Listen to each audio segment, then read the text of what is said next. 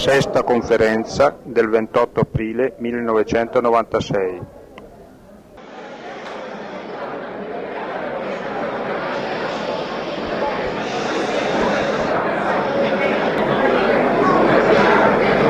Cari amici, il risveglio di Lazzaro è un evento narrato al centro del Vangelo di Giovanni. Ci sono dieci capitoli che lo precedono, dieci capitoli che lo accompagnano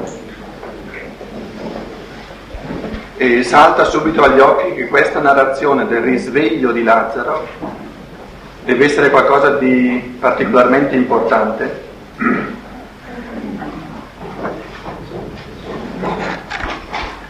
Talmente importante che in base a ciò che è avvenuto a Betania viene presa la decisione finale di mettere a morte questo Gesù di Nazareth perché dopo questo segno la sua pericolosità non è più sopportabile.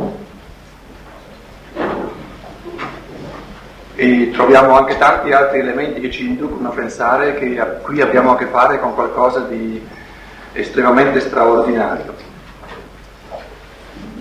Partiamo dall'affermazione fondamentale della scienza dello spirito di Rudolf Steiner, che poi non è eh, una cosa del tutto nuova, c'è sempre stato nella tradizione un filone, purché esiguo, però sempre presente, che ha ritenuto che l'autore del Vangelo di Giovanni è proprio questo Lazzaro che è stato risvegliato dal Cristo.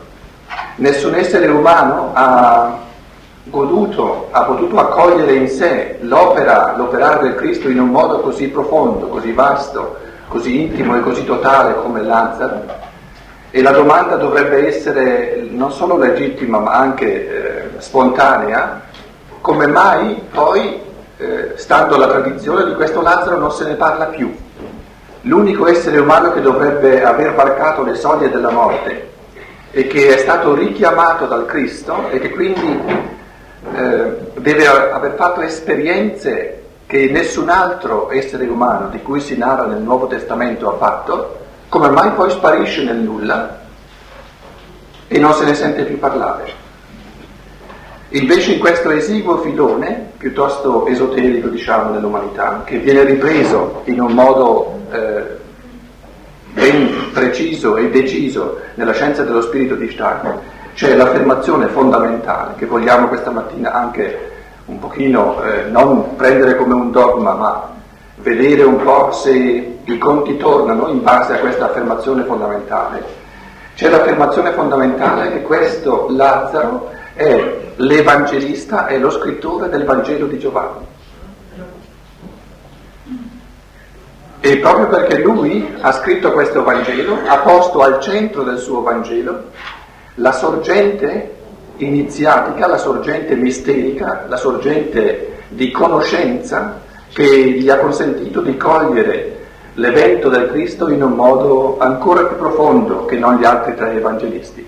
Troviamo nel Vangelo di Giovanni proprio perché questo Giovanni Lazzaro è stato l'unico che ha accompagnato l'evento del Golgota fino alla fine gli altri eh, hanno avuto un obnubilamento di coscienza, il mistero che si svolgeva era così travolgente, così immane, che lo stesso Pietro non è stato più capace di riconoscere il Cristo. E quindi di fronte alla domanda eh, sei tu discepolo di, di questo Cristo?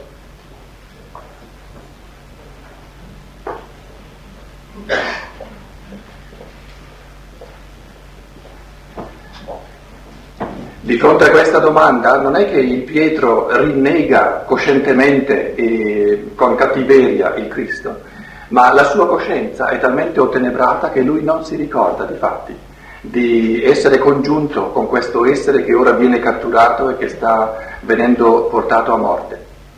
Ecco, la rinnegazione di Pietro non è eh, qualcosa di una cattiveria eh, meditata, conscia, ma è proprio indica il fatto che tutti i discepoli, eh, con l'eccezione di questo Giovanni Lazzaro, che poi sarà presente eh, al mistero supremo della morte in croce, del, di Gesù eh, Cristo.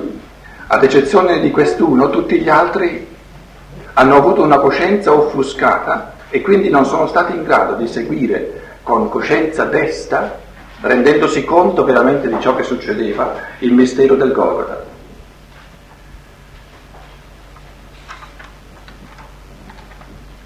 Trovandoci di fronte a un evento di iniziazione così completo, trovandoci di fronte a questo esemplare unico della nostra umanità dove il Cristo ha, condotto, ha potuto condurre un discepolo come un rappresentante della nostra umanità in un certo senso, al, al punto tale da poterlo iniziare. Il risveglio di Lazzaro è l'unica iniziazione compiuta da Cristo in modo completo con eh, l'atto culminatorio dell'iniziazione che erano i tre giorni in cui eh, l'iniziando si metteva in una specie di catafalco, in una specie di sarcofago, il corpo fisico restava eh, come eh, tra la morte e la vita, il corpo eterico veniva tirato fuori in parte, non del tutto altrimenti sarebbe morto, in base al fatto che le forze eteriche venivano tratte fuori in parte, consentiva al corpo astrale di rispecchiarsi nell'eterico e quindi le esperienze che lo spirito e l'anima facevano nei mondi spirituali, riflettendosi in questa parte del corpo eterico, non presa, non eh, impegnata dal corpo fisico, riflettendosi in questa parte dell'eterico, consentiva a colui che veniva iniziato di essere cosciente di ciò che avveniva.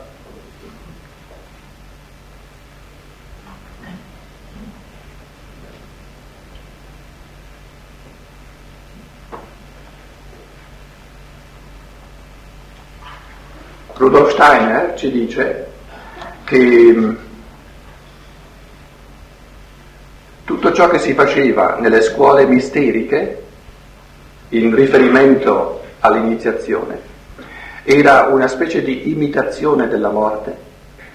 Il mistero della morte occupava l'umanità sempre di più, inserendosi sempre più profondamente nella materia L'essere umano subiva sempre più vivacemente le vicende della materia, si rendeva, rendeva conto di dovere quasi tutte le sue esperienze alla corporeità e quindi è sorta nell'umanità sempre di più la paura della morte, nel senso che eh, dovendo quasi tutte le esperienze al corpo, a partire dalle percezioni sensibili, quindi poi dalle, dalle rappresentazioni, che sono tutte cose determinate dalla corporeità, l'essere umano si chiedeva cosa resterà di me quando morrò.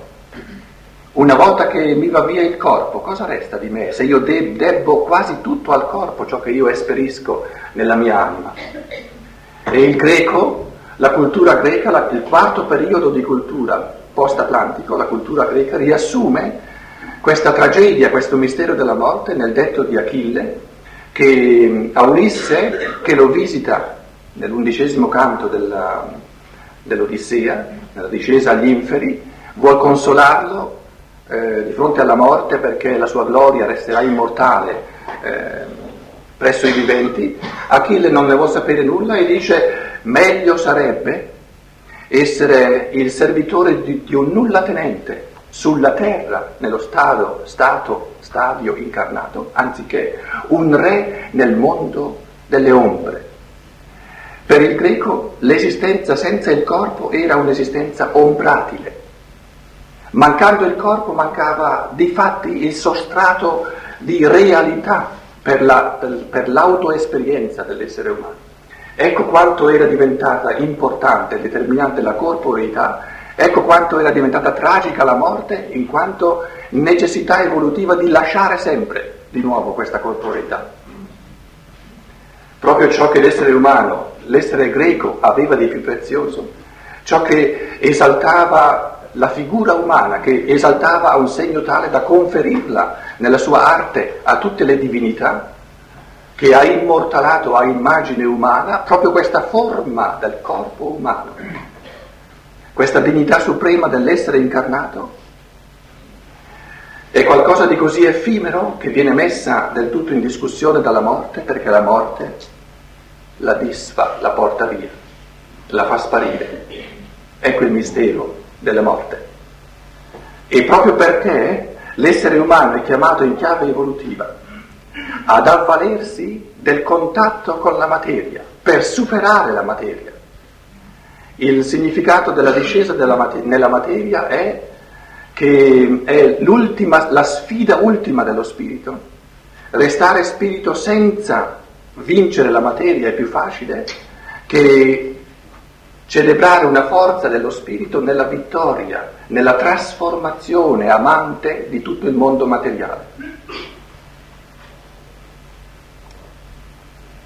Questo mistero della morte, questo mistero della trasformazione, del trasformare la morte in un atto di risurrezione dello spirito umano, veniva imitato in tutti i processi di iniziazione. In tutte le scuole misteriche, indipendentemente da in quale popolo si svolgevano, presso i Caldei o gli Egizi o i Babilonesi o i Persiani, si trattava sempre nell'iniziazione di anticipare la morte, di anticipare questa trasformazione del sensibile in un'esperienza umana del puro spirituale. Il mistero del Golgotha è l'evento centrale dell'evoluzione proprio perché fa una sintesi della morte e dell'iniziazione nei misteri antichi. Nel, nell'iniziazione si imitava la morte senza morire e nella morte normale, dell'essere normale, si moriva senza venire iniziati. Nell'iniziazione si imitava la morte cioè si entrava nel mondo spirituale, si lasciava il mondo spirito, si entrava nel mondo spirituale, però senza morire.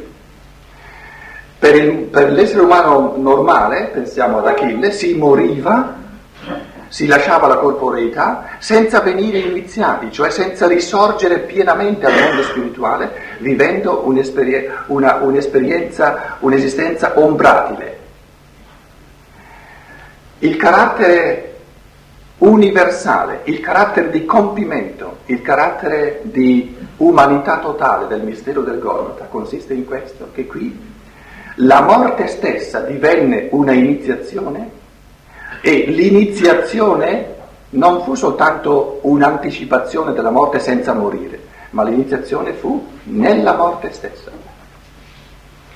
E un'altra cosa importante che noi eh, da considerare per questa eh, sintesi che vogliamo fare questa mattina attorno al mistero di Lazzaro, del risveglio di Lazzaro, che ciò che avveniva nei recessi dei misteri, questo entrare nei mondi spirituali in un modo sempre più essenziale, è stato eh, un riflesso di questo, è stato dato al popolo proprio perché i misteri erano soltanto per alcune persone privilegiate che avevano presupposti ben precisi ci voleva una, una preparazione di anni prima di, questa, di, questa, di, questo dramma finale dei tre giorni, tre giorni e mezzo dell'iniziazione.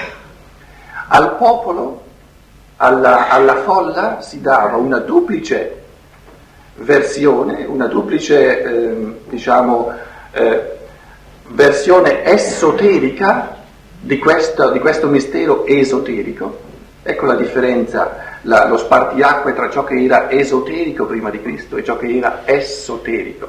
Esoterico era ciò che vivevano i pochi nelle scuole iniziatiche e c'era il segreto, c'era proprio la, la, il segreto sui misteri e chi tradiva i misteri eh, incombeva, eh, su lui incombeva la pena di morte lo leggiamo ancora nella settima lettera di Platone, per esempio, dove dice chiarissimamente che eh, le cose esoteriche, profonde dei misteri, non è assolutamente concesso di comunicarle a chi non è preparato e quindi è assolutamente proibito scriverle, per esempio, si possono tramandare soltanto per via orale. Questa realtà esoterica, che era soltanto per i pochi, e che consisteva nell'entrare reale, cosciente dentro ai mondi spirituali, dava, si esprimeva in chiave di exoterismo per tutto il popolo culto e col mito. Il mito in quanto eh, narrazione, il mito come compito del pensiero per tutto il popolo, narrazione in chiave di immagini, ma tutte le mitologie, il contenuto di ogni mito è sempre una specie di fiaba, una traduzione in immagini per il popolo, per tutto il popolo, di esperienze, di ben specifiche esperienze che si facevano nel cammino iniziatico, nei misteri. Queste esperienze erano molteplici, anche i Vangeli contengono eh, in tutte le parabole, in, le, in tutti gli eventi, sempre aspetti di questa iniziazione dell'umanità per superare l'illusione della materia, per entrare sempre di più nella realtà dello spirituale. Così come per la mente eh, c'era questa realtà exoterica per tutti del mito, così per il volere, per l'azione c'era il rito, il culto, l'azione sacramentale. Quindi tutto ciò che è cultico, tutti i culti, tutti, tutti i riti religiosi dell'umanità prima di Cristo sono sempre di nuovo traduzioni in azione liturgica per tutto il popolo che capisce e non capisce, che comprende e non comprende. Però eh, di nuovo questi riti sono, sono movimenti, sono azioni, sono parole che contengono di nuovo immagini e queste immagini formano l'umanità nella sua fase ancora infantile. Le, la differenza, si potrebbe dire, la differenza tra ciò che è esoterico e ciò che è esoterico è che l'esoterico rappresenta lo stadio adulto, più profondo del cammino umano, invece esoterico è tutto ciò che è ancora un po' infantile, che non è ancora conscio di tante cose. Abbiamo allora nel mistero del Golgota la sintesi totale di, del mistero della morte, di tutto il mistero dell'iniziazione, abbiamo la sintesi totale di tutti i miti, il mistero del Golgota è la sintesi di, tutte, di tutti i contenuti di tutti i miti.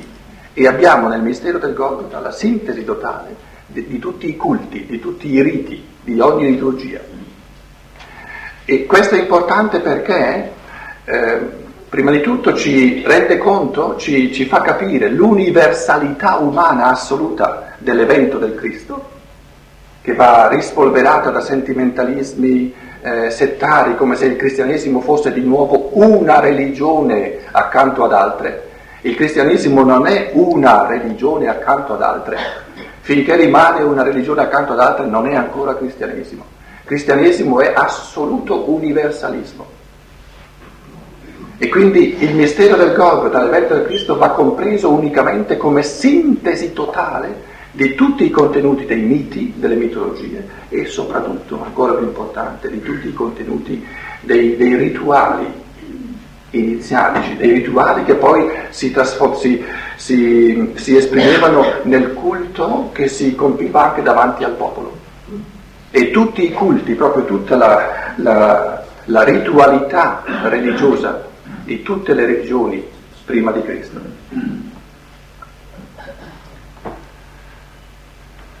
Prima di entrare direttamente nel merito di Lazzaro, guardiamo in che modo, siccome questo Lazzaro è colui che nel quarto periodo di cultura ha conferito all'umanità il Vangelo più profondo, più sintetico, più vasto che ci sia, il Vangelo di Giovanni.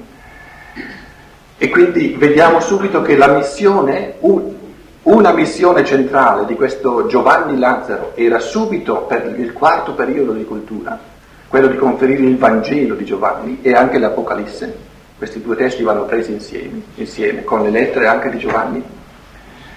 Abbiamo nei Vangeli accenni al fatto che il Cristo, essendosi incarnato nel quarto periodo di cultura, quindi nel, nel periodo centrale, serve proprio questo, questo verbo cosmico, serve a trasformare il terzo periodo di cultura, quello egizio-caldaico, nel quinto, Il secondo periodo di cultura, quello persiano di Zarathustra, nel sesto che ancora verrà, e il primo periodo di cultura, quello paleo-indiano, nel settimo che ancora ci attende. Noi siamo nel quinto periodo di cultura post-atlantico. Questo quinto periodo di cultura post-atlantico è il riflesso del terzo, ecco perché i primi saranno gli ultimi, perché l'evoluzione va per rispecchiamenti, c'è una prima posizione, una seconda, una terza, il quarto è sempre una svolta, in questo caso la svolta cristica, e questa svolta consiste nel fatto che il quinto periodo nel quale noi siamo ripete tutto ciò che si è svolto nel terzo, però cristificato, ecco il nuovo. Ma si ripetono gli stessi fenomeni. Un accenno a questo mistero, voglio fare solo un accenno perché eh, questo tema ci potrebbe occupare per dei giorni interi. Nel settimo capitolo di Luca trovate, e molti di voi lo conoscono, il risveglio, parlo di questo risveglio proprio perché ha a che fare con il risveglio di Lazzaro, il risveglio del giovinetto di Nain, della vedova di Nain. Leggetelo nel settimo capitolo di Luca e vedrete nel contesto che vi sorge la domanda, ma cosa c'entra? Cosa c'entra in questo contesto? Cosa c'entra ora il risveglio di questo, di questo giovinetto di 12, 13, 14 anni? 12 anni diciamo. Che mm, cosa c'entra con ciò che viene prima, cosa c'entra con ciò che viene dopo? E chi è questa vedova? Nella cultura egiziana, terzo periodo di cultura, c'è un mistero centrale, che poi è stato ripreso per esempio da Novalis, del giovinetto di Sais. Questo giovinetto di Sais è in cerca del mistero di Iside e di Osiride e trova la statua di Iside eh, avvolta eh, in un manto e c'è scritto io sono ciò che era, ciò che è e ciò che sarà, cioè sono il mistero totale dell'evoluzione Nessun mortale ha mai svelato, ha mai tolto il velo del mio mistero. E Novalis dice, ah, se nessun mortale ha mai potuto svelare, togliere il velo di questo mistero, allora dobbiamo diventare immortali. In altre parole, soltanto colui che valica la morte, soltanto colui che supera il morto materiale, minerale, fisico del cosmo e entra nella realtà spirituale che è eterna e non effimera, coglie il mistero di ciò che era, è e sarà. Questo giovinetto di Nain è il giovinetto di, di Sais, è il giovinetto di Nain. E bisognerebbe dire Nain, non Naim, perché le due N sono il riverbero delle due S terza, nel terzo periodo di cultura. Sais Nain. Gli iniziati egiziaci si chiamavano eh, figli della vedova. E questo, questo figlio della vedova, i figli della vedova dobbiamo comprenderlo perché questo giovinetto di Nain è figlio della vedova. E questo è importantissimo perché soltanto se comprendiamo che cos'è il figlio della vedova nella cultura egiziana, capiamo che cosa compie il Cristo qui, inaugurando il quinto periodo di cultura che è il nostro. Badate, questo, di questo giovinetto anche non se ne parla più poi. E, e il, il racconto termina dicendo oggi è sorto un grande profeta. Questa espressione oggi è sorto un grande profeta non si riferisce al Cristo, si riferisce a questo giovinetto che è stato risuscitato. Però eh, si vede, se, se si è in grado di cogliere il gesto evangelico, si vede che la sua missione, la missione di questo grande profeta, non era allora, ma era da riservarsi per il quinto periodo di cultura. I figli della vedova erano gli iniziati egiziani, egiziaci, ai quali incombeva il compito di, come figli di Iside, che era diventata vedova di Osiride, l'anima umana, Iside, era diventata vedova perché aveva perso, per necessità evolutiva, il congiungimento, l'unione reale, sostanziale con Osiride, che è lo spirito umano, se volete il logos.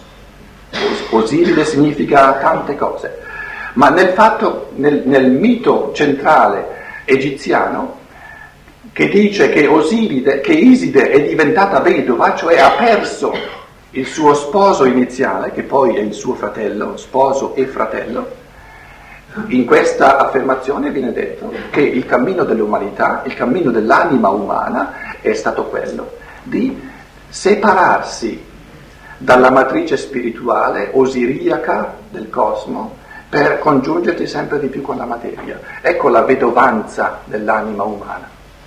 E quindi tutto il cammino iniziatico della cultura egiziana era un rendersi conto, era la consapevolezza di essere figli della vedova, in altre parole esseri umani con un'anima che ha perso il suo sposo spirituale e quindi l'iniziazione consisteva nell'intento di ritrovare Osiride, di ricongiungersi con Osiride, ciò che poi per ogni egiziano avveniva dopo la morte.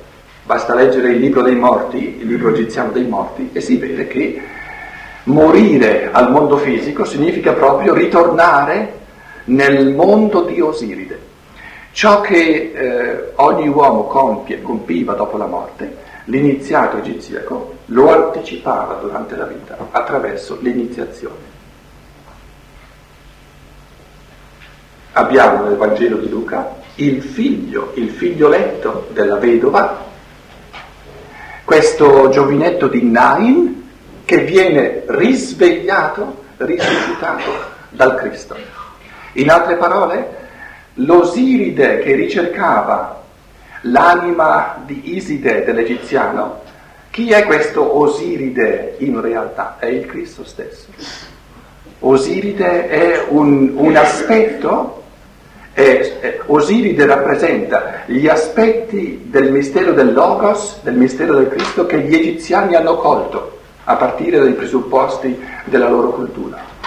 Non dico che eh, nella comprensione di Osiride gli egiziani hanno avuto il tutto dell'essere solare, ma certamente aspetti ben specifici e essenziali, così come altre culture hanno avuto altri aspetti specifici ma essenziali di questo logos, di questo essere solare che veniva colto come avvicinantesi alla terra sempre di più per poi fare della terra il proprio corpo. Ci avviciniamo maggiormente a Lazzaro stesso ponendo la domanda qual è il rapporto tra il Lazzaro nel Vangelo di Luca e il Lazzaro nel Vangelo di Giovanni.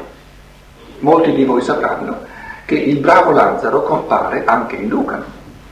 Nel, Vangelo, nel capitolo 16 di Luca c'è il racconto del ricco Epulone che mm, mangia e beve, altrimenti non sarebbe un ricco epulone, però di questo poveretto Lazzaro pieno di ulcere che si accontenta delle briciole, poi muoiono tutte e due.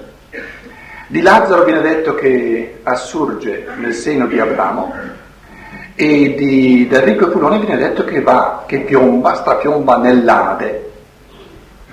Nel testo greco c'è proprio l'Ades, nel testo di Luca.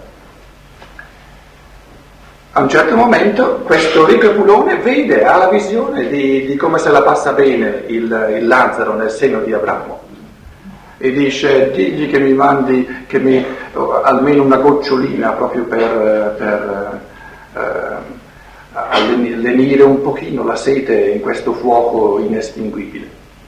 E gli viene detto no, la, la, linea divisoria tra questi due regni è tale che non si può più passare, non si può passare dall'uno all'altro. Perché si pot- se si potesse passare dall'uno all'altro sarebbero già tutti venuti via.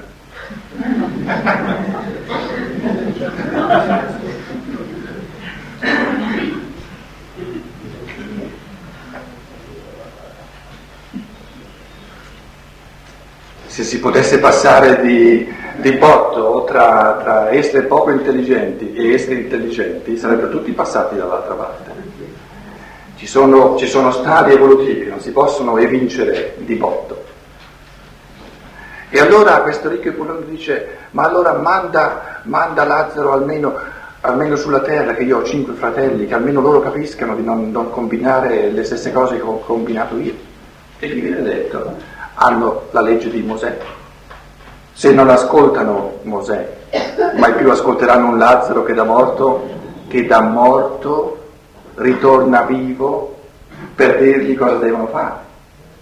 Perché ciò che devono fare c'è già scritto nella legge di Mosè. Abbiamo in Luca, e tra l'altro non è una parabola, non è una parabola, non dice il, il capitolo 16 Cristo, Cristo, Gesù narrò una parabola, no? Così come il samaritano viene, viene raccontato come qualcosa di reale, così anche questo del ricco Epulone eh, non è una parabola ma è qualcosa di reale. Vogliamo sottolineare due aspetti di questo Lazzaro perché riguardano poi il Lazzaro del Vangelo di Giovanni, da, molto da vicino. Uno è il fatto della sua povertà. L'altro era ricco, questo era povero. La povertà nei Vangeli e a quei tempi, io ho un fratello che ha, che ha una laurea in patristica, ha fatto studi, lo dico tra parentesi, sui primi tre secoli di patristica sul concetto di povertà, perché l'ordine in cui si trova eh, ha come motto portare il Vangelo ai poveri. E ha dovuto, come conclusione di tutto il suo studio, sconcertante per lui, non per me in chiave di scienza dello spirito, è che ha dovuto constatare nel modo più chiaro che dove si parla di povertà non, non ci si riferisce mai alla povertà materiale di soldi o di, o di, o di sostento materiale, ma sempre alla povertà spirituale. Ora questo povero Lazzaro rappresenta, è proprio il tipo, il paradigma dell'essere umano, della prima beatitudine. Beati i poveri, beati coloro che hanno perso tutta l'antica chiaroveggenza, che hanno perso ogni capacità di visione estatica dei mondi spirituali, perché avendo perso ogni connessione, ogni ricchezza spirituale, che non è conquistata per libertà, che non è eh, piena di coscienza umana, ma che è semplicemente un, un fluire della grazia divina, una rivelazione, un, un vigere del divino dentro all'umano, costoro sono beati perché eh, questa povertà, questo aver perso l'antica chiaroveggenza è il presupposto necessario, è la cruna del lago dell'evoluzione per poter in chiave ora eh, non solo di grazia, la grazia resta in quanto ci rende possibile questo, ma si deve aggiungere la libertà umana in chiave di conquista umana, in chiave appunto di responsabilità morale, perché la responsabilità morale non esiste senza la libertà, ecco l'importanza della libertà, che l'essere umano deve diventare moralmente responsabile. Ora, a partire da questa povertà, dove, dove la grazia fa posto alla libertà, e perciò questa libertà è il compimento della grazia, non una contraddizione con la grazia. La grazia vuole ora che l'essere umano aggiunga il suo. Questa, questa ricchezza spirituale di visione, di ispirazione, di rivelazione è sparita. Lazzaro è l'esemplare eh, tipico di questa povertà e questa povertà è il presupposto appunto per un cammino di, di ricerca individuale in chiave di libertà umana. Certo, sempre nella gratitudine, in una gratitudine raddoppiata di fronte a una grazia che è così grande da voler far posto alla libertà. Una grazia che sostituisce la libertà è una mezza grazia. Una grazia che fa posto alla libertà è una grazia piena. Questo eh, sulla povertà, sul mistero della povertà di Lazzaro, che già si accenna, che già si preannuncia nel Vangelo di Luca, c'è proprio una, una, vera, una vera, gradazione. La, l'ordine dei quattro, dei quattro Vangeli ha una, una grande sapienza, perché leggendoli uno dopo l'altro, nell'ordine in cui sono Matteo, Marco, Luca e Giovanni, c'è una gradazione eh, immanente, eh, ben giustificata, perché il Vangelo di Luca è quello più vicino al Vangelo di Giovanni. Per esempio è quello dove l'immaginazione entra sempre di più nell'ispirazione e il Vangelo di Giovanni è quello che parte dall'ispirazione e entra sempre di più nel gradino intuitivo. Questo è un aspetto che volevo sottolineare della povertà. L'altro tratto, che nel Vangelo di Luca abbiamo a che fare con un Lazzaro nei confronti del quale viene espresso il desiderio che ritorni dalla morte per portare un messaggio ai vivi. E questo è bellissimo perché questo desiderio espresso dall'epulone, che siamo tutti noi naturalmente, in un certo senso la nostra ingordigia di voler ricevere tutto per, per, per rivelazione anche di Steiner per esempio, no? ci fa essere ricchi epuloni quando noi eh, eh, eh, immagazziniamo robe di Steiner semplicemente perché lui le ha rivelate, siamo ancora in chiave di Epulone. Il povero Lazzaro comincia quando, eh, quando ci accontentiamo di meno cose di Steiner e vogliamo penetrarle con la fatica nostra del nostro pensiero. Allora cominciamo a essere il povero Lazzaro.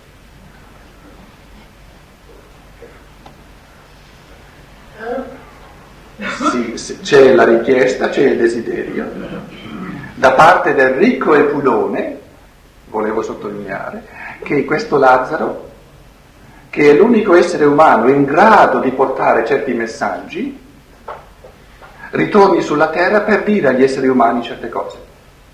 La domanda che si potrebbe fare è se l'Epulone stesso ha capito queste cose, perché non chiede di tornare lui sulla terra? Se le ha capite così bene, i fratelli sono suoi, non sono quelli di Lazzaro. Torni lui, no, a convincerli. Lui non chiede, lascia tornare me sulla terra conv- che possa convincere i miei fratelli. No, chiede, fa tornare Lazzaro, mandalo sulla terra perché convinca i miei fratelli.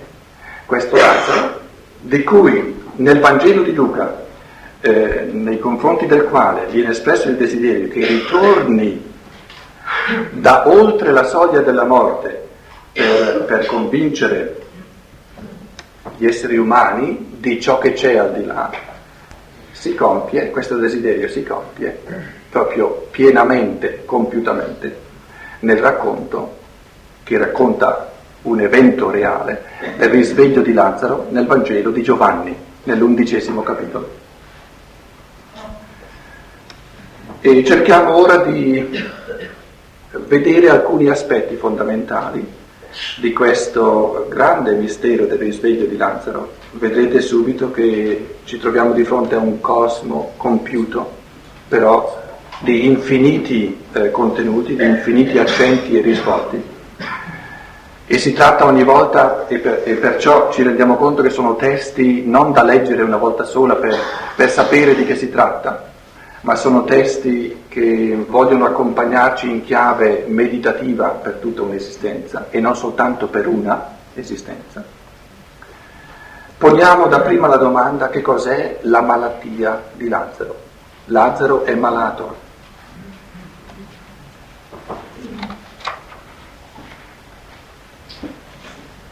Su questa malattia di Lazzaro Steiner ha detto tante cose. Questa malattia eh, la comprendiamo meglio se eh, non pensiamo a una malattia specifica. La malattia di Lazzaro non è una malattia specifica. Se volete, ogni malattia specifica è un aspetto della malattia di Lazzaro. La malattia di Lazzaro è la malattia dell'umanità intera, di ogni essere umano, diventato del tutto povero perché ha perso ogni contatto diretto con lo spirituale è la malattia dell'essere umano che subisce sempre di più la pesantezza a tutti i livelli della materia. Ecco la povertà. È la povertà dello spirito umano che subisce l'esuberanza della gravità, della gravezza della materia. La malattia di Lazzaro è l'impotenza dello spirito umano di fronte al, al dato di necessità, al dato deterministico di natura. Posto in questi termini, vedete che ogni aspetto di malattia umana si inserisce in questa realtà. E faremmo un torto al Vangelo se, se noi andassimo a cercare una interpretazione della malattia di Lazzaro che sia parziale e che escluda poi tante cose eh, che si esporrebbe poi a contraddizioni e a, a, a confutazioni. Ecco perché ehm, eh, Steiner ci sottolinea sempre che avendo a che fare nei Vangeli con testi archetipici, è importante da un lato cogliere per ogni fenomeno il livello più universale che ci sia e dall'altra poi anche la capacità di specificare di volta in volta questo universale. Se lo, lo vedessimo soltanto nel senso universale, senza specificarlo, sarebbe una grande astrazione. Se vedessimo soltanto un particolare, senza collocarlo senza collocarlo nel contesto di qualcosa di più vasto, sarebbe una disgregazione di elementi che poi non hanno più senso, dove le interpretazioni diventano così contraddittorie che uno dice no significa questo, l'altro dice no significa questo. E poi abbiamo volumi interi dove l'uno dice la malattia di Lazzaro era questa malattia, l'altro dice la malattia di Lazzaro era quest'altra malattia. La malattia di Lazzaro racchiude tutte le malattie. E su questa malattia viene detto che non è per la morte. Questa malattia non è per la morte. Vi, vi rilevo alcuni elementi che poi ritrovate nel testo. In altre parole, questa malattia della caduta, la malattia di Lazzaro è la somma della caduta, è la somma del peccato originale questa malattia umana, questa lacuna dell'universo, questo essere discesi nella, nell'impotenza dello spirito nei confronti della materia, non è perché le cose restino così. Il significato non è mai la morte dell'essere umano, bensì il significato di questa malattia evolutiva è una vita dell'essere umano ancora più grande. In altre parole, il significato non solo della malattia, ma anche della morte, è sempre la vita. Perché se la malattia avesse uno scopo in sé, se la morte avesse uno scopo in sé, allora avremmo il non significato, il non senso. Il senso della malattia è la guarigione, il senso della morte è la vita. E nel testo viene detto che questa malattia non è eh, per la morte, bensì eh, viene tradotto in italiano per la gloria, per la manifestazione della gloria di Dio, affinché si manifesti la gloria di Dio.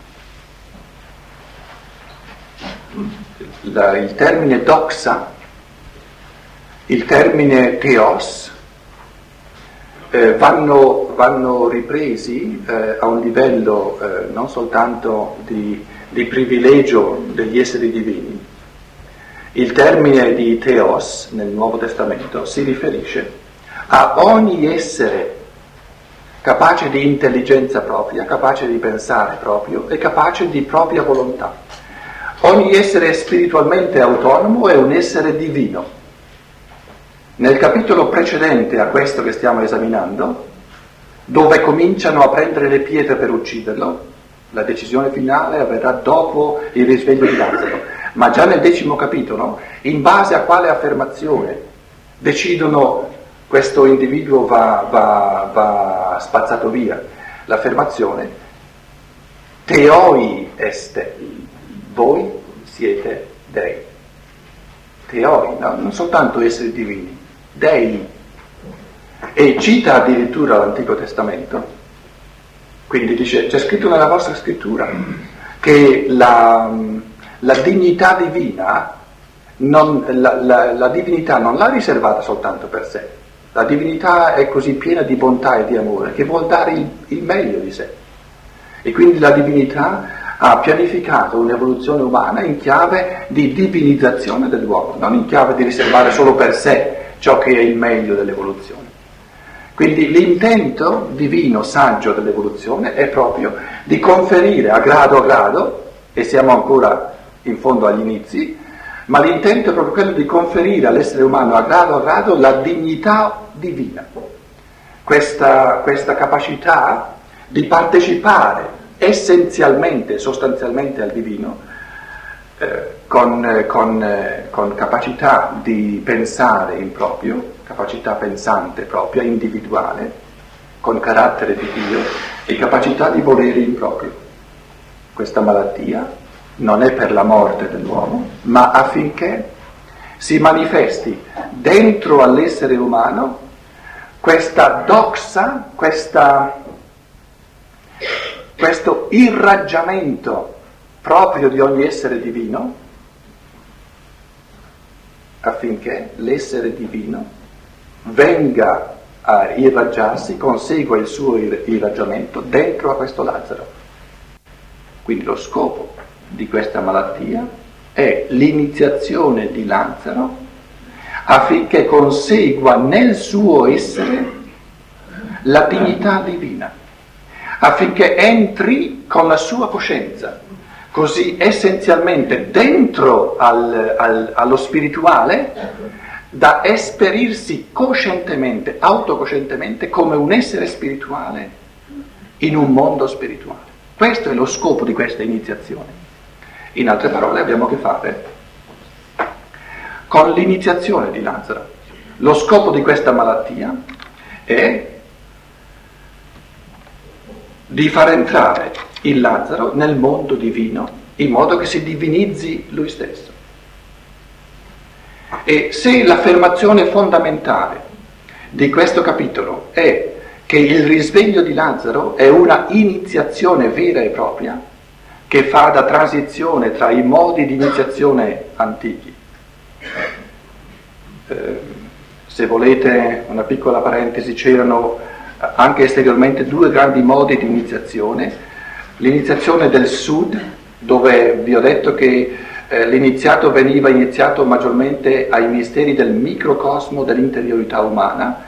Gli ultimi tre giorni eh, proprio perché si, si, trattava di una iniziazione di interiorizzazione, veniva fatta nelle grotte, nelle interiorità della terra, in un sarcofago, invece l'iniziazione nel macrocosmo veniva fatta sulle alture, ecco, per, ecco la, la, proibizione dei riti sulle alture nell'Antico Testamento, e un'immagine di questa iniziazione su, sulle alture, in modo da, da, da, questa altura poi andare ancora più in alto nel macrocosmo, è l'iniziazione di Odino nella mitologia germanica, che è stato iniziato sull'albero cosmico, Irminsul, su questa colonna cosmica.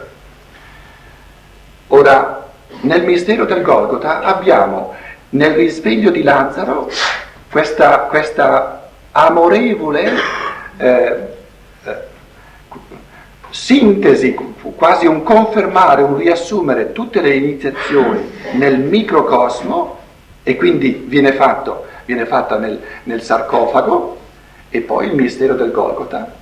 Il Cristo viene innalzato sulla croce, quindi non messo in una caverna o in un sarcofago, viene messo dopo nel sepolcro. Quindi sul mistero del Golgota abbiamo di nuovo tutte e due, però la vera morte del Cristo in croce è come un, una iniziazione dentro al macrocosmo, dove il Cristo eh, va al Padre, quindi entra dentro tutti i misteri del macrocosmo. Questa è come piccola parentesi per dirvi che i, nei Vangeli abbiamo delle, proprio dei connessi profondissimi, essenziali con tutte le tradizioni eh, mitologiche, religiose eh, dell'antichità. Tra l'altro eh, Paolo dice in Cristo si sono ricapitolate tutte le cose. Io mi ricordo che noi studenti dicevamo ma se è vero che in Cristo si è ricapitolato tutto, perché diciamo che l'induismo è errore, il buddismo è errore? Se in Cristo si ricapitola tutto ciò che è avvenuto prima di Cristo, noi volevamo vedere in che modo in Cristo si ricapitola anche il buddismo, si ricapitola anche l'induismo. Era una domanda per noi studenti molto importante, perché questo modo tradizionale del cristianesimo di considerare tutto il resto errore di considerare tutte le mitologie come roba, roba pagana che non ha niente a che fare col cristianesimo, non ci soddisfaceva. E quindi potete immaginare la liberazione interiore che io esperito eh, scoprendo Steiner dove invece i conti tornano con Paolo, che il cristianesimo è proprio la sintesi universale, piena di amore, che conferma tutte queste vie particolari che poi sfociano in questo concetto umano universale, dell'universalmente umano. E questo universalmente umano è fattore di, di conquista, ce lo dobbiamo conquistare. Eh, questi duemila anni erano più una preparazione che un vero avvio del cristianesimo.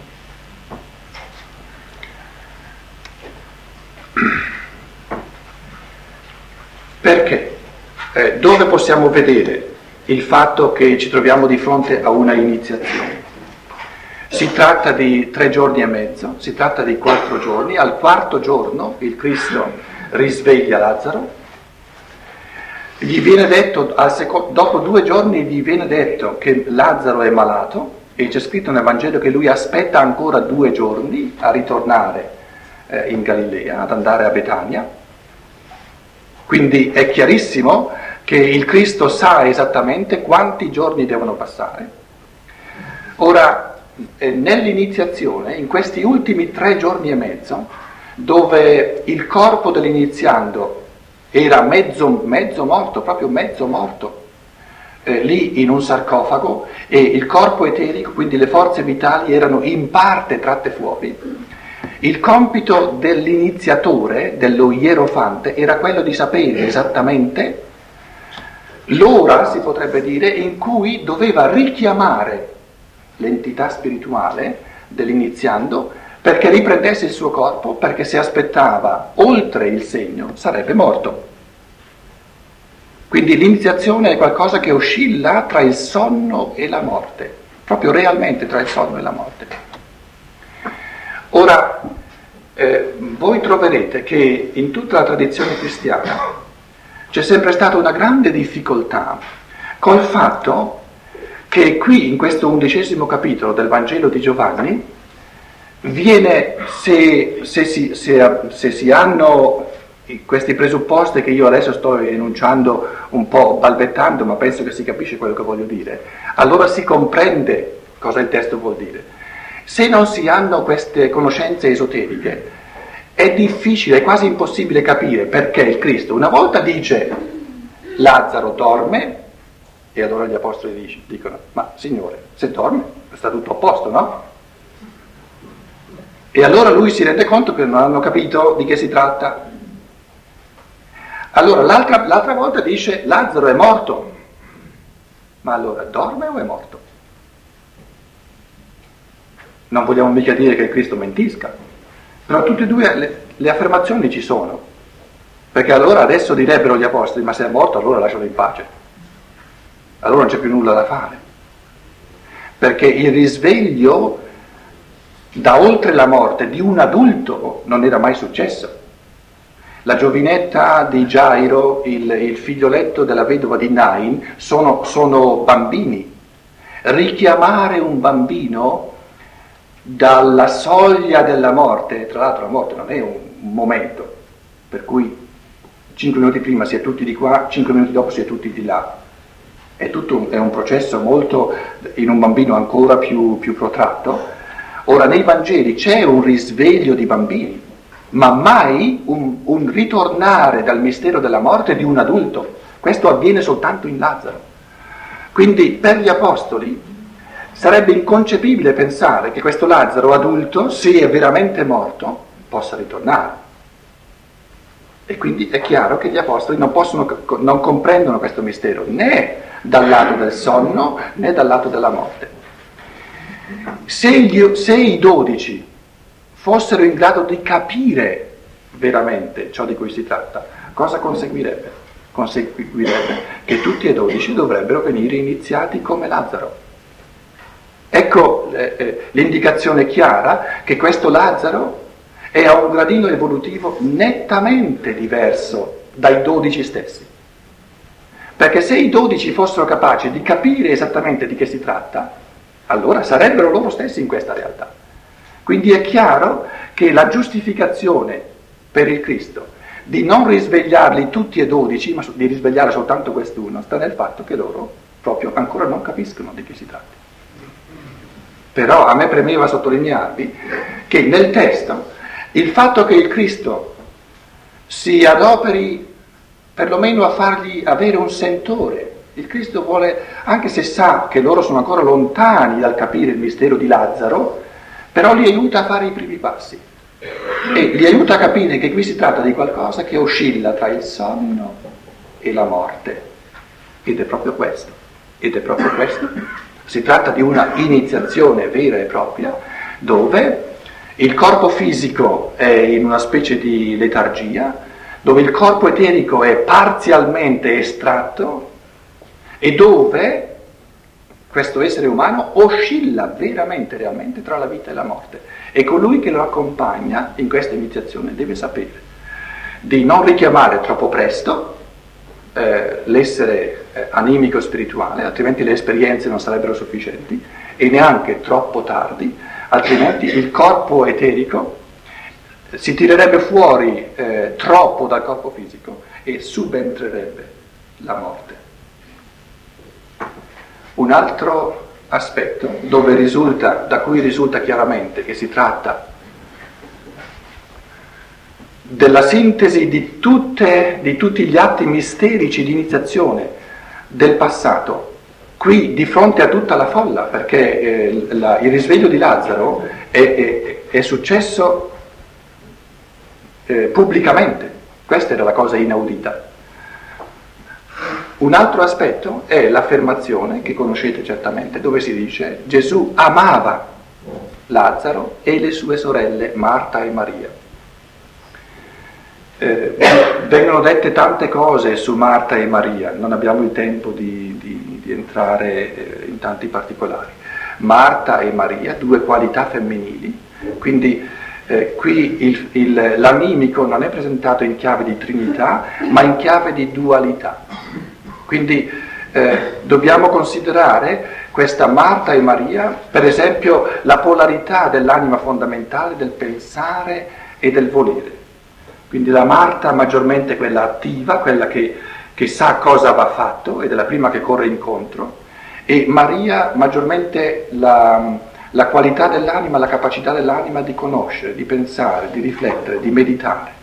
E queste due devono lavorare insieme. Sono due sorelle di Lazzaro e Lazzaro deve avere tutte e due queste sorelle. E proprio per questo, proprio perché sono sue sorelle e tutte e due vengono amate dal Cristo, oltre, oltre a lui, vengono amate anche loro, è in grado di venire iniziato. Rudolf Steiner dice, questa espressione che il maestro ama un discepolo è un'espressione tecnica esoterica che si usava unicamente per quel discepolo che è stato portato a un punto tale di evoluzione che è pronto per l'iniziazione. E sapete che la teologia ha sempre avuto difficoltà a capire perché il Cristo debba fare preferenze è una cosa, è una cosa poco, eh, ben difficile da capire, eh, diciamo in termini di, di es, exoterismo umano, perché venga detto che il Cristo ama Lazzaro e, e le sorelle e, e, e non gli altri. Il discepolo che Gesù amava e gli altri? Il discepolo che, che il maestro ama è, un, è una, un'espressione tecnica per dire questo discepolo è eh, progredito a un segno tale, e questo progredire è di nuovo il mistero anche della libertà, che ora è in grado di venire iniziato. È in grado, il, il maestro riceve ora la giustificazione di concedergli la somma totale dell'amore e la somma totale dell'amore è l'iniziazione, conferirgli l'iniziazione, perché non si può amare eh, di più che portare l'essere amato, aiutare l'essere amato a entrare nella perfezione spirituale essenziale del proprio essere. Un altro, ehm, segno che si tratta di una iniziazione è la decisione di uccidere entrambi, tra l'altro, perché costui compie molti segni, polla semeia. Non è, eh, questo molti non è una, una faccenda quantitativa.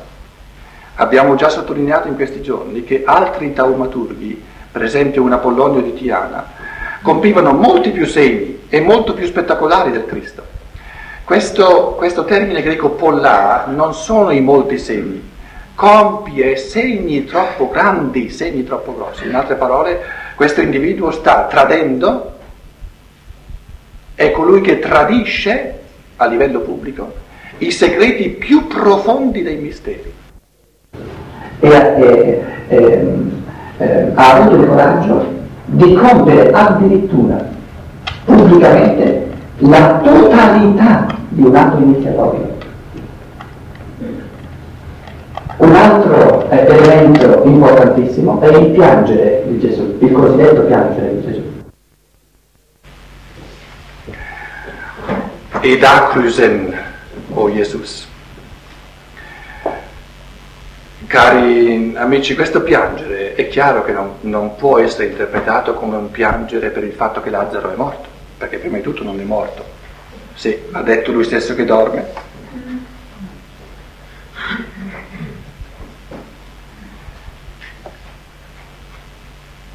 E se anche fosse morto, cosa significherebbe che Gesù piange? Perché se è morto doveva morire. E il figlio dell'uomo è venuto non per contraddire i decreti del Padre dei cieli, ma per confermarli. Perché quando l'ora della morte viene per una individualità, l'amore consiste nel confermarla questa morte. Il grande problema del nostro tempo è proprio quello di non voler più la morte ma questo è disumano non volere la morte, perché l'io superiore la vuole sempre, nasce per poter morire. Nasce proprio per poter, non soltanto una volta solo morire, ma quotidianamente morire. Quindi questo piangere di Gesù, come vedete, è di nuovo un elemento che ha, grande, ha rappresentato grandi difficoltà.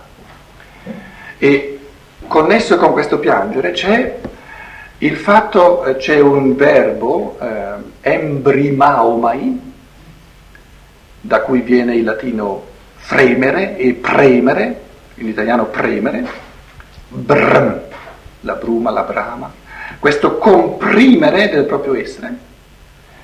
Ora Steiner descrive come il piangere, questo far fuoriuscire eh, le lacrime, è sempre il risultato fisico di un comprimersi delle forze dell'animico. E perché si comprimono le forze dell'animico? Perché l'essere umano raccoglie tutte le sue forze di fronte a un compito molto importante. Invece il ridere è l'elemento opposto. Ci sono conferenze di Stein proprio sul piangere e sul ridere come fenomeni eh, specificamente umani. Gli animali non possono né piangere né ridere. Il ridere invece è un sentirsi al di sopra di un fenomeno e perciò si deride, per cui il corpo astrale si allarga e allargandosi non, non inabita più i muscoli e quindi i muscoli diventano uh, locker, um, sciolti e quindi si ride. Invece e si ride perché ci si sente al di sopra, è proprio un espandersi delle forze astrali. Il Cristo si trova di fronte al compito più importante della sua vita, dopo quello che verrà una settimana dopo. Una settimana dopo verrà un compito ancora più importante, che sarà quello della sua morte, della sua stessa. Ma una settimana prima, il risveglio di Lazzaro è di gran lunga il compito più importante che lui ha, l'opera più importante che lui ha compiuto in tutti e tre gli anni. E per richiamare questo Lazzaro dai mondi spirituali, per porre termine a questa iniziazione, per aiutargli a riaffermare, aiutarlo a riaffermare il corpo fisico, il Cristo stesso deve raccogliere in sé tutte le sue forze di ierofante dell'umanità. Questo embrimaomai questo raccogliere in sé tutte le forze nella consapevolezza dell'immensità, dell'importanza dell'atto che qui viene, viene, viene compiuto, fa fuori uscire, questo comprimere di tutte le forze fa fuori uscire le lacrime.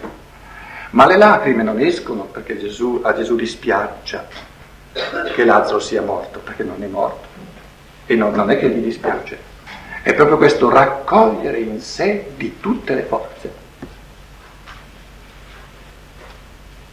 Ed è questo verbo che va compreso, embrimao, enebrimesato.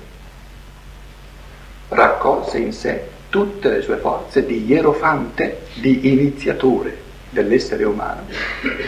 E il risultato di questo sforzo cosmico sovrumano del Logos di inducere, di indurre l'essere umano a non disdegnare la terra, ma a amare la terra, fa uscire dal, dal Cristo le parole, Lazzaro, vieni fuori.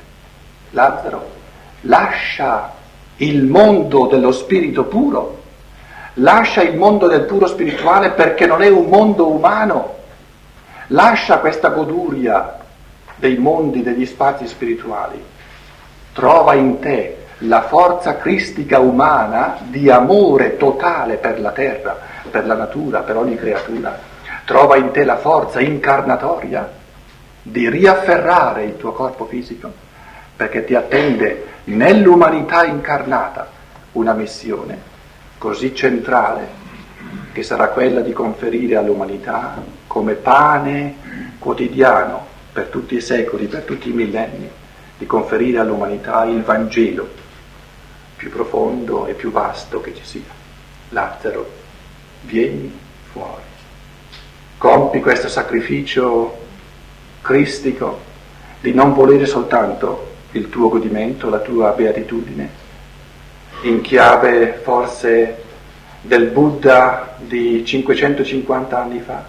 Guarda al Buddha di oggi che lui stesso ti dice che l'evoluzione va nel senso dell'amore dello spirito verso la materia e che lui eh, non era ancora progredito fino a questo punto proprio perché ha espresso nella sua illuminazione ancora la paura dello spirito nei confronti della materia, ha espresso il desiderio di ritrarsi dalla materia, senza la forza cristica di porre la domanda sul destino ulteriore della materia, se l'essere umano la disdegna, se l'essere umano la lascia, se l'essere umano se ne distacca. O Lazzaro, tu devi comprendere che il senso dell'essere solare che abbraccia amorevolmente la terra facendone il suo corpo è di trascinare in questo amore universale ogni essere umano per infondergli un desiderio incarnatorio che lo rende in grado di ritornare sempre di nuovo dentro al corpo del Cristo, dentro al corpo delle condizioni totali del cammino della libertà umana, di ritornare alla comunione quotidiana con eh, i minerali, con le piante, con gli animali, di ritornare in questo contesto quotidiano totale del cammino della libertà umana. Lazzaro, non ti lasciar sedurre dalla tentazione del disdegno della materia, del puro spirituale. Guarda a questo sforzo del Logos che ti chiama sulla terra. Ritorna nel corpo, vieni fuori dal mondo spirituale. Ritorna nel mondo della percezione perché soltanto qui c'è un compito infinito del pensare, ritorna nel mondo del karma, perché soltanto qui c'è un'evoluzione infinita dell'amore. Lazzaro decide di rinascere, decide di riafferrare il corpo fisico con coscienza ordinaria ed esta, quindi ripete in chiave di coscienza libera umana il gesto della nascita, per poter di nuovo liberamente morire. Pensate, se il risveglio di Lazzaro fosse veramente, consistesse veramente nel fatto che Lazzaro era morto, quindi il corpo fisico eh, era già in, diciamo, proprio in processo di, di, di, di risfacimento, e il Cristo lo fa ritornare in vita, che senso avrebbe questo fatto? Sarebbe una cosa del tutto senza senso. Perché se Lazzaro è morto e ritorna in vita, deve morire di nuovo, no? E allora a chi è servita tutta questa bella cosa? Se era morto e ritorna in vita, a che serve? Deve morire di nuovo? Allora, o doveva morire o non doveva morire. Se doveva morire, resti morto. Se non doveva morire, resti vivo. Ecco le contraddizioni che, che, proprio sorgono da tutte le parti, confrontati con questo capitolo. Se non si sa, proprio se non si ha la conoscenza ben specifica, che qui abbiamo a che fare con una iniziazione vera e propria, e, e ho soltanto eh, ricordato alcuni aspetti, di una iniziazione vera, vera e propria, che non è una morte nel senso globale e totale del fenomeno, che non è neanche un semplice dormire, ma che era qualcosa di ben specifico, che durava un tempo ben specifico, di tre, tre, mezzo, tre giorni e mezzo, con dei processi ben specifici, con un ierofante che era necessario per eh, richiamare dentro al corpo fisico colui che veniva iniziato.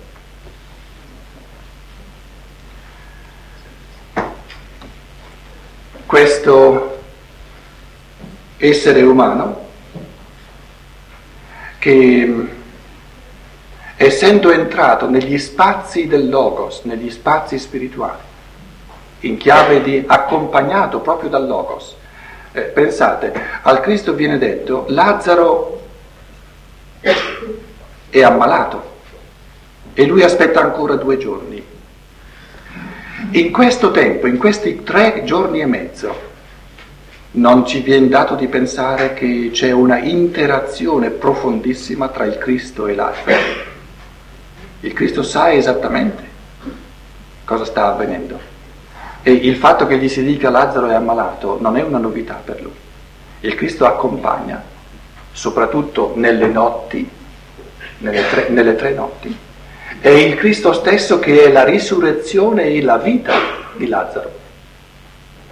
E in, in questo contesto dove, dove viene, dice io sono la risurrezione e la vita. Qui si tratta di introdurre Lazzaro in tutti i misteri della risurrezione e della vita del Logos. Lazzaro sta sperimentando direttamente nello spirituale tutti i misteri del Logos in quanto vita e risurrezione.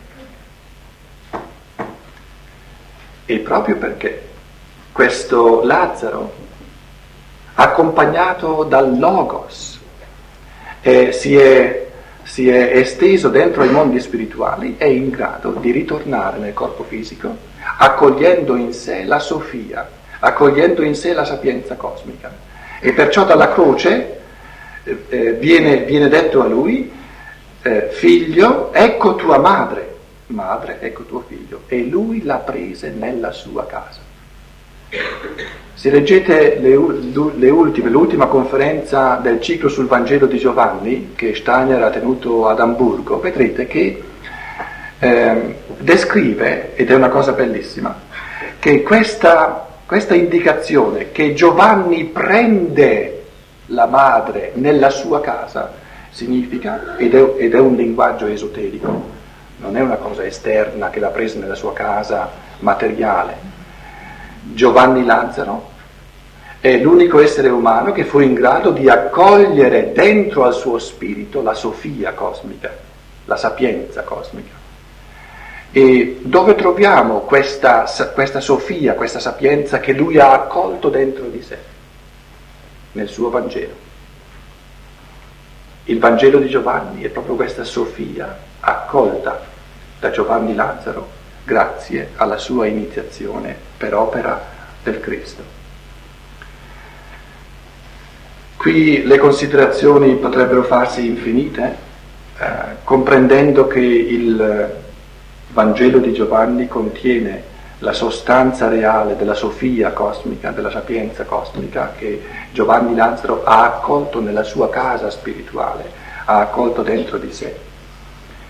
Vorrei terminare questi giorni riferendomi a due grandi profezie che troviamo nel Vangelo di Giovanni, profezie della totalità evolutiva che vengono ricordate, che c'erano nell'Antico Testamento e che il Vangelo di Giovanni cita al momento della morte del Cristo.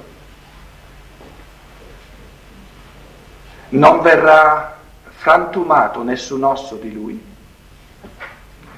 contempleranno colui che hanno trafitto. Se leggete il Vangelo di Giovanni alla morte vedrete che dopo che il Cristo è morto, quando i soldati vengono e vogliono rompere le ossa, le, gambe, si faceva così allora per assicurarsi che la morte era venuta, ai due ladroni rompono eh, le gambe, ma al, all'essere al centro vedono chiarissimamente che è già morto e quindi non rompono le ossa. E il Vangelo aggiunge, ciò è avvenuto perché si compisse la scrittura, la scrittura è proprio la, la profezia del divenire universale dell'evoluzione, non, non verrà rotto, non verrà stritolato osso di lui, letteralmente, e poi l'altra grande profezia, contempleranno colui che hanno trafitto. L'ossatura dell'organismo umano è in questo senso l'ossatura è il, proprio l'impalcatura che sul, sulla struttura delle ossa si forma, si basa la forma del corpo umano. In altre parole, nel, nel linguaggio esoterico, quando si parlava di ossa, quando si parlava di ciò che è duro nel corpo umano, si parlava di tutti i misteri della forma. Perché ciò che è osseo mantiene costante la sua forma per tutta la vita. Ora, perché è importantissimo che all'essere del logos non vengano frantumate, non vengano stritolate, non vengano eh, comprom- non venga compromessa la struttura ossea. Il senso dell'evoluzione è che le forme del logos, tutti i pensieri del logos, che poi sono le forme che stanno alla base di ogni cristallizzazione, non soltanto ossea, ma di tutte le forme della terra, i pensieri formanti del logos non vengano mai deformati da mano umana, perché i pensieri formanti del Logos sono il compito del pensare umano per tutto il divenire. Non sia mai che gli esseri umani diventano così disumani, così anticristici, da verzerren, ehm,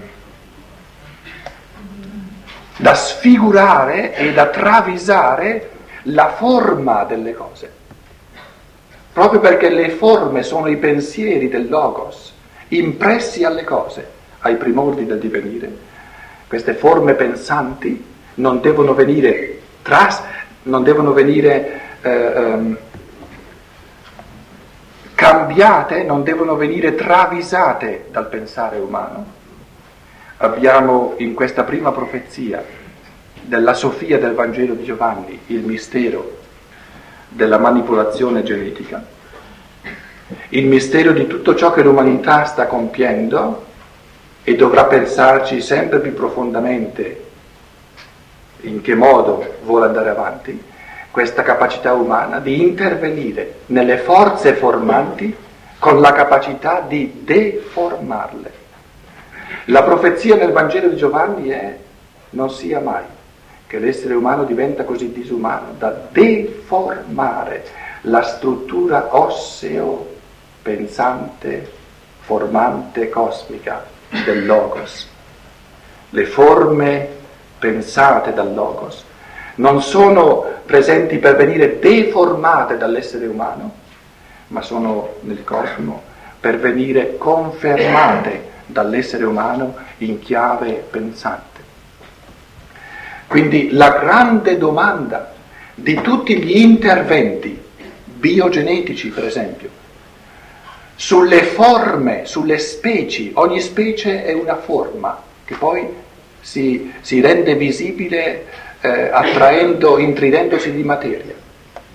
Il grande quesito, la grande domanda che, che bussa alla porta della coscienza dell'umanità nei tempi moderni, dove l'umanità comincia a essere in grado, a essere capace di deformare i pensieri cosmici del Logos, gli esseri umani dovranno imparare a meditare su questa profezia dell'evoluzione. Nessun osso, nessun pensiero formante, nessuna struttura del Logos verrà deformato. E l'altra profezia, che è il polo opposto, la profezia delle forme la, la, profezia delle cristallizzazioni, la profezia delle specie come compiti infiniti del pensare umano, così come c'è per il pensiero la profezia delle forme, così, così c'è per l'amore la profezia delle metamorfosi. L'amore è la capacità di metamorfosi, il pensiero è la capacità di forma, l'amore è la capacità di trasformazione, di diventare questa persona di diventare quest'altra persona. L'amore è la capacità di immedesimarsi, è la capacità di cangiare, è la capacità di essere sempre nuovi. E l'essere umano è tutti e due, si muove artisticamente tra l'uno e l'altro, tra, tra la capacità di individuare forme ben specifiche nelle specie ben specifiche dei pensieri del Logos e la capacità di diventare sempre nuovo nell'intento di aiutare, nell'intento di amare, nell'intento di vivere per gli altri. Contempleranno colui che hanno trafitto. Il compito dell'amore è quello di trafiggere il corpo terrestre, è quello di far passare cielo e terra, cieli e terra passeranno, è quello di di sgretolare la materia in modo da liberare amorevolmente tutte le creature da questa, da questa forma intrisa di materia che poi diventa troppo rigida, che non è più soltanto un compito del pensiero, ma che diventa un compito di liberazione amante, è questa legittimità del far fuoriuscire, del polverizzare del frantumare tutta la materia per rimandarla allo stadio di polvere cosmica affinché ci sia una risurrezione della carne attraverso il rimembramento degli esseri umani gli uni dentro agli altri, soltanto eh, lasciando fuoriuscire tutta la materia che ci divide gli uni dagli altri saremo in grado di costituire un corpo solo. Il compito è di trafiggere il, l'aratro trafigge la Terra, i fenomeni di radioattività, i fenomeni di energia nucleare e atomica, ci fanno comprendere che la materia è in questo stadio di macerazione sempre più avanzata. L'interazione tra lo spirito umano e la materia crea delle corporeità sempre più friabili, ma è questo proprio il destino della materia, di trafiggere, quello di disgre- disgregare tutta la materia, di liberarla e lasciarla ritornare allo stadio di polvere cosmica, ma da questo sepolcro dovrà risorgere l'immagine spirituale dell'umanità diventata una. Contempleranno l'essere spirituale, la cui corporeità hanno trafitto hanno disgregato, hanno macerato, fino a farla scomparire. Cieli e terra passeranno. Le mie parole, le parole del Verbo, le parole del Verbo fatto carne per far risuscitare tutta la carne non passeranno. Ciò che non passerà sarà l'umanità come corpo mistico del Cristo, che risusciterà da questo, da questo sepolcro evolutivo. Quindi così come questa, come, così come la prima grande profezia, quella di non rompere, di non sformare e deformare le ossa, rappresenta tutti i compiti del pensiero. Così le metamorfosi, le forme e le metamorfosi sono i cammini dell'amore che ci consentono di liberare ogni creatura dalla schiavitù dell'intridersi di materia, perché si possa librare di nuovo negli spazi cosmici. Da questo trafiggere, da questa morte, ci sia un contemplare di colui, del corpo di colui, il suo corpo lo trafiggiamo, il suo corpo lo maceriamo, il, il corpo di tutte le cose, il corpo della terra verrà trafitto. La radioattività aumenterà sempre di più, fino a disgregare tutta la terra, ma risorgerà la contemplazione di colui che abbiamo trafitto. L'inizio è la contemplazione del Cristo in eterico, del Signore del karma. E queste due grandi profezie? Delle ossa che non vengono rotte e del trafiggere colui che viene spiritualmente contemplato, possiamo riferirle alle due parole che il Cristo usa nel, nell'undicesimo capitolo al risveglio di Lazzaro, io sono la risurrezione e la vita. L'io sono, il Cristo, è la risurrezione, la risurrezione è il fantoma di tutte le cose, è il concetto, il lato percettivo sparirà perché la materia sparirà e la risurrezione consiste nel trovare il pensiero cosmico, il pensiero del Logos, io sono la risurrezione, e l'altra, contempleranno colui che hanno trafitto, è la vita cosmica che risorge da questo sepolcro, da questa eh, radioattività che trafigge il corpo della terra. Io sono la risurrezione di tutti i pensieri che risorgono in base all'effimero della percezione. Io sono la vita, la vita spirituale del contemplare spiritualmente ogni essere umano come membro del corpo del Cristo in base alla morte del corpo terrestre che viene trafitto. Cieli e terra passeranno, ma le mie parole non passeranno.